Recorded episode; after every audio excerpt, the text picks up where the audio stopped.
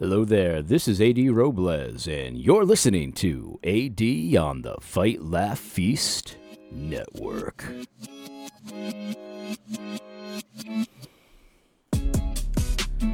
All right, everybody, let's get started today. I've got some good stuff for you today. I hope you're going to enjoy it. It's Friday. We made it through another week. My week was, uh, eh, it wasn't as successful as I was planning it out to be. Um, but you know what? That's the good thing about the way we separate our work weeks is that next week is another opportunity. I hope that you are blessed this weekend and productive in the coming week. I wanted to just say this. I have I don't think I've mentioned this on the channel, but uh, this book, guys, this book, the Boniface option, Boniface, Boniface option. This book is really good. I gotta say, brother Andrew Isker has done a fantastic job. This is my kind of book. Um, it is not too uh, uh, highfalutin. It is accessible to any person. It speaks things that we kind of all have thought at times, but it does it in an organized way. It does it in a way that kind of really kind of pulls the veil back from the whole plan. Um, if you want to know what's going on in the world right now and a good approach to dealing with it, this is a great book. And and what's also good about this is it doesn't focus just on like the big picture stuff. It all it also talks about, you know, in your personal life, like you as an individual, as a family man, as a churchman, all of that kind of stuff. And so for that reason, it's very practical for regular people too. More to come on this book, that's for sure. In fact, I've got a secret mission that's happening uh, next week, um, kind of revolving around this thing. And so, uh, so yeah, there you go. Um, I wanted to just say this: there is a way to look at a lot of the anti-Christian nationalist rhetoric that I think really shows you how bad it is, how upside down it is, and how wrong it is. And it's a very easy approach to looking at it because so often when you see and and, and, and, and let me just say this before I begin. There's a difference between the anti-Christian nationalist perspective and then the perspective that, you know, they're not taking the label for themselves. They're a little bit, you know, wary of the label and they don't necessarily agree with everything that, for example, Stephen Wolfe says and things like that. But the thrust of it, they they get and they're supportive and uh, and all of that kind of thing. Like they, they understand that something has gone wrong with our system of governing and um, just the way that, that that the United States operates. And they understand full well that a, a repentance, a return to Christ, um, not only as individuals, but also as a nation, is necessary. They get that. But they're not so sure about some of the details. And I, I don't count those as anti Christian nationalists. In fact, I've said many times, I, have, I don't care if you consider yourself a Christian nationalist or not. So I'm not talking about that group. I'm talking about the antis. And um, what's so interesting about so much of what they say is that they never actually speak the affirmations that are implicit in what they're against. And and and I think that that's on purpose because if they actually speak what is unspeakable, um, it'd be so obvious to everybody that what they're what they're promoting is not Christian in any way. It's not uh, moral. It's not good. It's not something that God would bless. Um, and I'll give you a few examples of this, but you could use this approach. Find f- figure out what the unspoken assumptions are. Um, eh, to, sh- to to really see how bankrupt what they're saying is. Like like for example, I'll give you one easy one, right?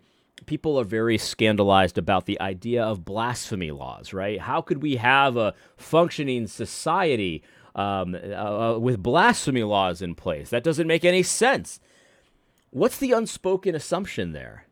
The unspoken assumption is that in order to have a functioning society, a society that I, you would assume, I mean, these are Christians, a lot of them, um, a society that God blesses, you have to give people the right to publicly blaspheme the Lord. Like like God smiles upon that. Not maybe not the the actual blasphemy. Of course, God doesn't like the actual blasphemy, but he smiles upon a society that tolerates blasphemy, that allows it, that makes it uh, a force of law that people can publicly blaspheme the name of the Lord. If you don't have that, if you don't have legal uh, public blasphemy, God is displeased. That's the assumption. And that's stupid. to, to, to put that bluntly, that's brain dead.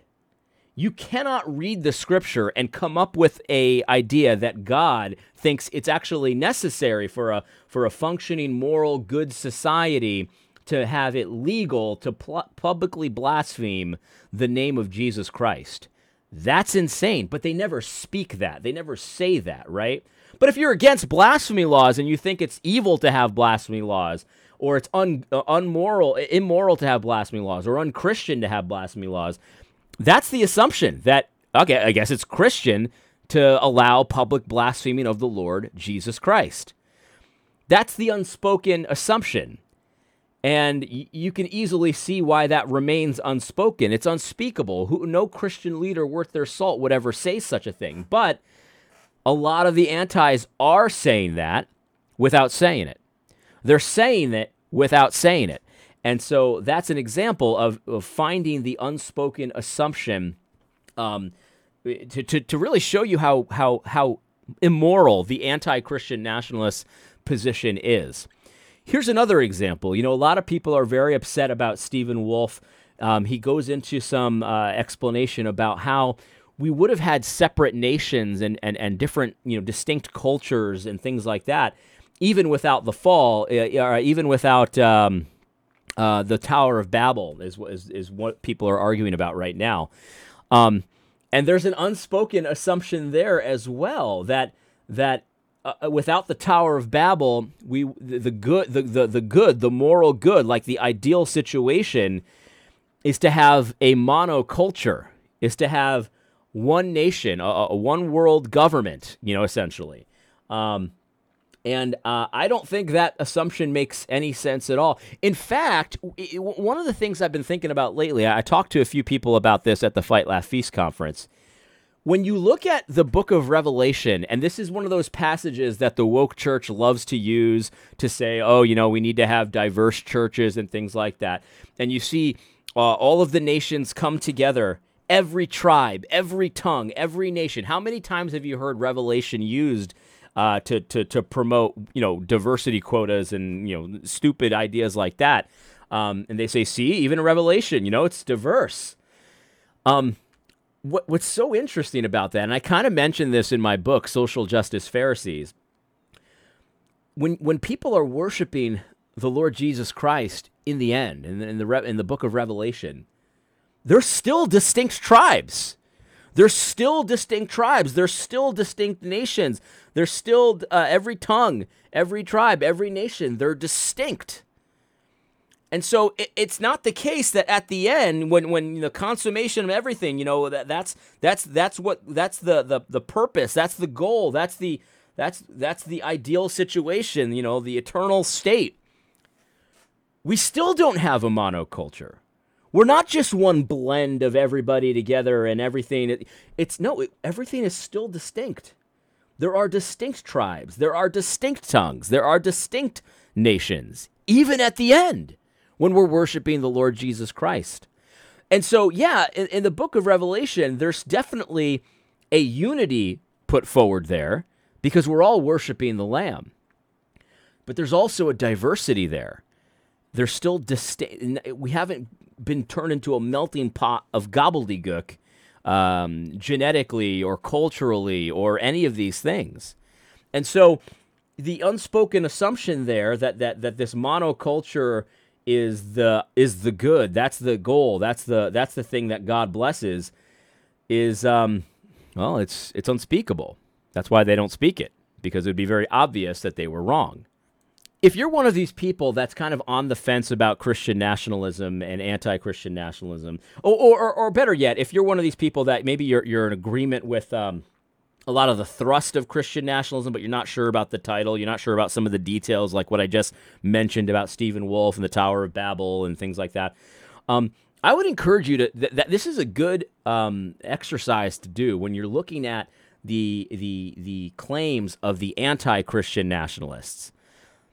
Try to find what the unspoken assumption there, the unspoken affirmation, because that's really what it is. It's un, it's an unspoken affirmation. That kind of seems like an oxymoron, but it's it's it's true. Every time they come against something like a blasphemy law or you know things like you know distinct cultures and and you know in, group preferences and things like that um, or ordered loves things like that try to find what the unspoken affirmation is and what i think you'll find is oftentimes the if you if you if you wrote down all of the unspoken affirmations of the anti-christian nationalist perspective you're going to find a hellscape.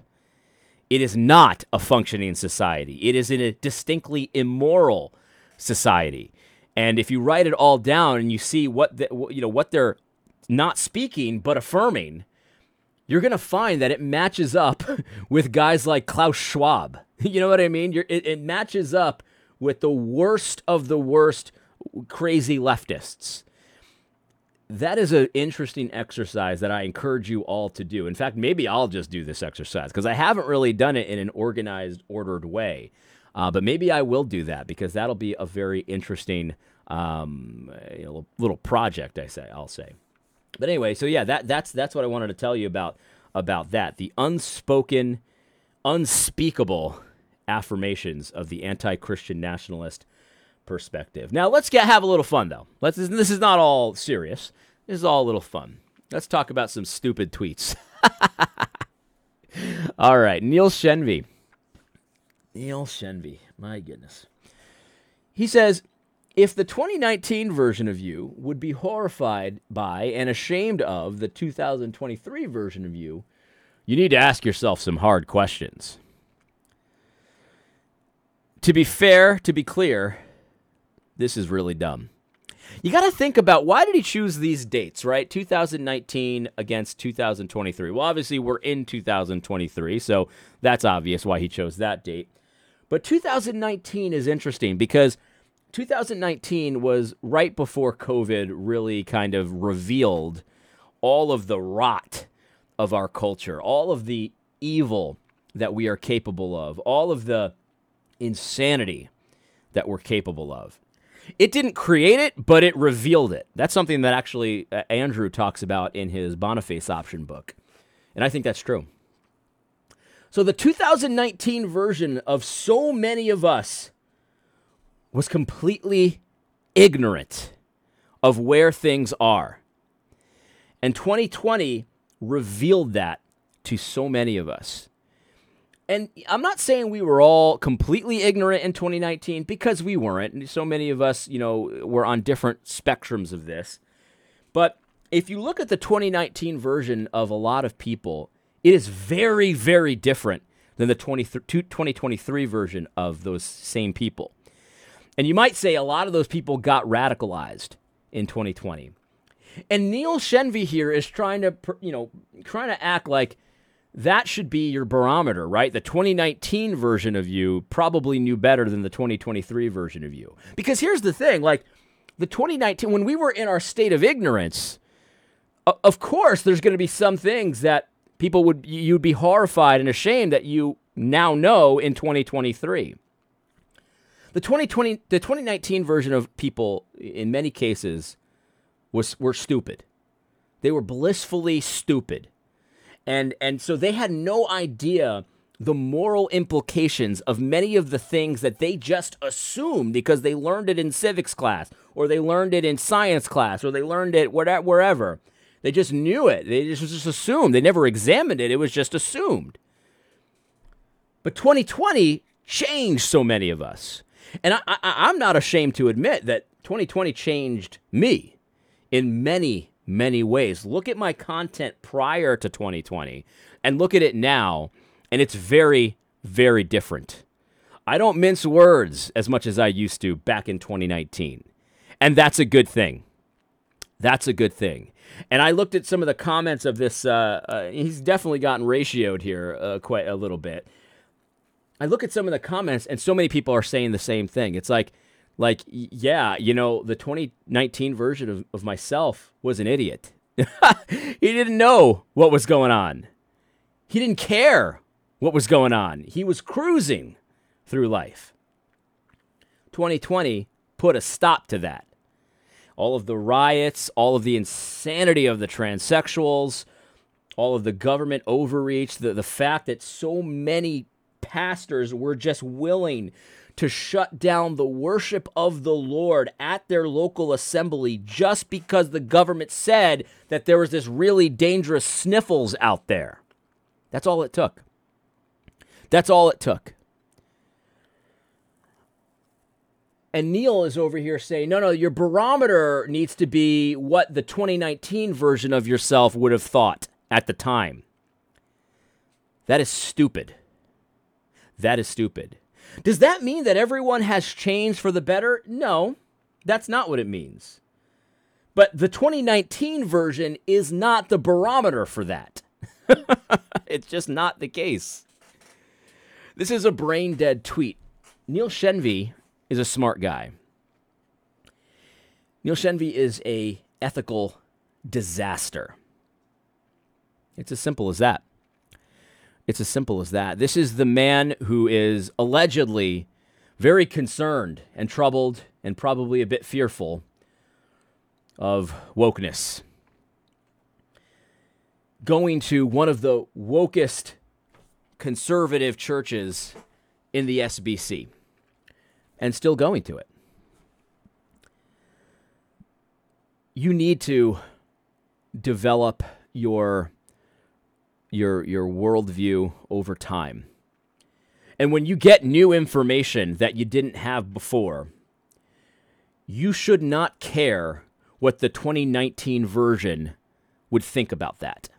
Because the 2019 version did not know what you now know. You are not crazy. That's one of the themes of my channel. You are not crazy. You've seen what you have seen.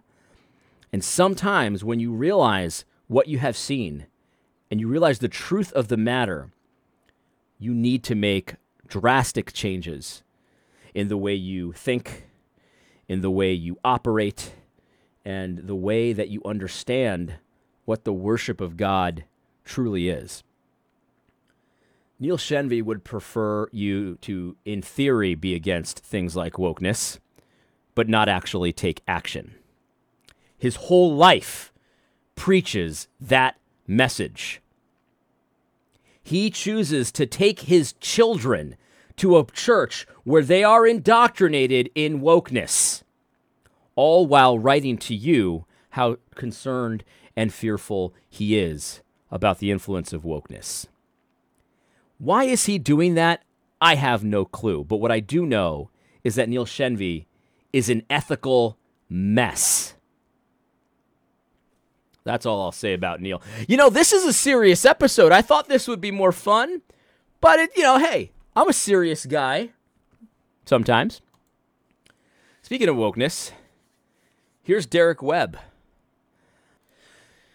Here's Derek Webb. I will be honest, I have no idea who Derek Webb is, and I don't seek to learn anything about him. What I do know about him, I know from context. He's some kind of Christian something. Maybe he's a musician, maybe he's a pastor, uh, maybe he's a filmmaker. I don't know.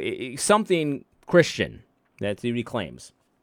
And I guess he was going to receive a, uh, or maybe not receive an award, but but he went to the Dove Awards, um, and he decided to attend the Dove Awards, a Christian allegedly situation, uh, wearing a dress. He's a cross dresser, and uh, Derek does this 30 second video uh, about why he chose to wear a dress to the Dove Awards. L- let me explain why he chose to wear a dress to the Dove Awards because he's a cross dresser.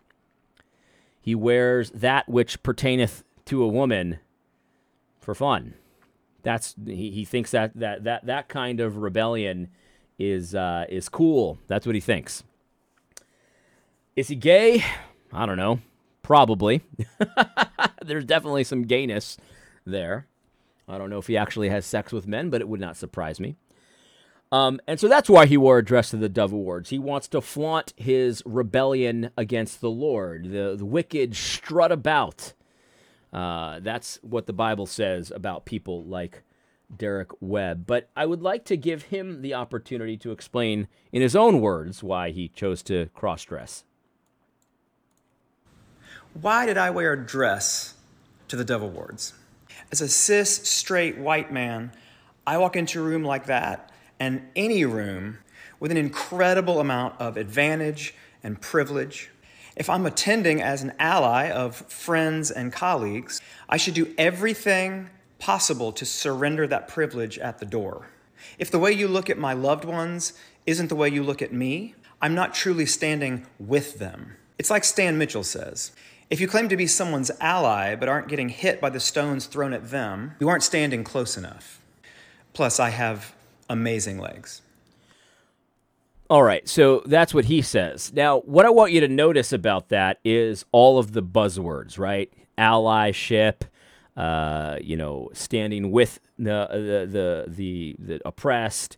Um, you know, what was the other one he used? He he, he said uh, he said uh, uh, what was the other one? Anyway, all the all the woke buzzwords, right? And um, this is the thing, guys. Like like this is a logical conclusion to the other woke church stuff, the stuff that goes on at J.D. Greear's church, where where Neil, Neil Shenvi sits there with his children learning about how to be, you know, a woke Christian. This is a logical conclusion. I guess, I mean, if I'm going to be a true ally, if I'm going to, you know, weep with those who weep, if I'm going to, um, you know, identify with the oppressed and the downtrodden, um, well, I mean, the, what better way to do it than to wear a freaking dress? It makes sense it, from the woke perspective. It, it, it's just uh, uh, it's just going a little further than a guy like J.D. Greear would go. For now. For now. Because if I'm not mistaken, J.D. Greear has talk, talked about sexual minorities. And and this is the thing, guys. Like like maybe J.D. Greear will never end up there where he actually wears a dress. Maybe he will because there's nothing logically to stop him. The woke church stuff is actually dangerous because you could end up wearing a freaking dress like this guy. Being a man wearing a dress. I think that some of the peer pressure amongst guys like JD Greear will prevent him from wearing a dress. And that's good. Peer pressure sometimes can be a good thing. But the woke church stuff has no breaks. I would not be surprised to one day see Jemar Tisby wearing a dress. I'm not saying he's going to, but I would not be surprised. I would not be surprised. Any woke church person you can think of, I would not be surprised to see them showing solidarity with transsexuals and cross dressers. Was the same thing, really. Any of them. Praise God that He's put something in most of them to stop them from doing that because not all of them are doing this, and some of them still have some semblance of God's morality in their brains, some semblance of something holding them back. And I, I, I, would, I would hope and pray that that's the Holy Spirit living in them, saying, "No, you can't go that far with it." But I don't know.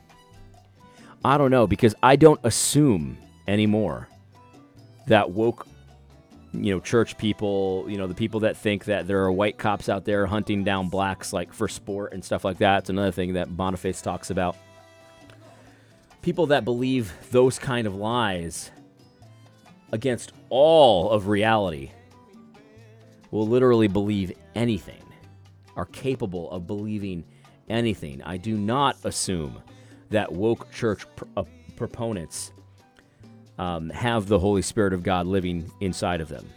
I hope that they do, but I don't assume it. And so here's the thing, guys. My, my my whole uh, point of this episode is that you are not crazy. The 2023 version of so many of us has a much more accurate picture of the situation we find ourselves in right now than the 2019 version of us did. And that is not something to be ashamed of. That is not something to be worried about. That is something, to borrow a Big Eva phrase, to lean into. Seek out people that are willing to tell you the truth in a very clear way and then act like it. Because Neil Shenvi's little sh- scam is completely worthless. He tells you one thing with his words, his life preaches something different. and uh, that's the bottom line. I hope that this episode was helpful. Again, I, I was I was thinking we'd have a little bit more fun with the Twitter thing, but that first part of the of this episode got me in a more serious mood, and that's okay because though I like to have fun, I am a very serious person. I'm also a very reasonable person. And so I hope that you found this podcast helpful. God bless. Don't forget to tune in next week on Thursday, maybe. I don't know. On the fight on AD. don't forget to tune in next week to AD Robles on the Fight Laugh Feast Network.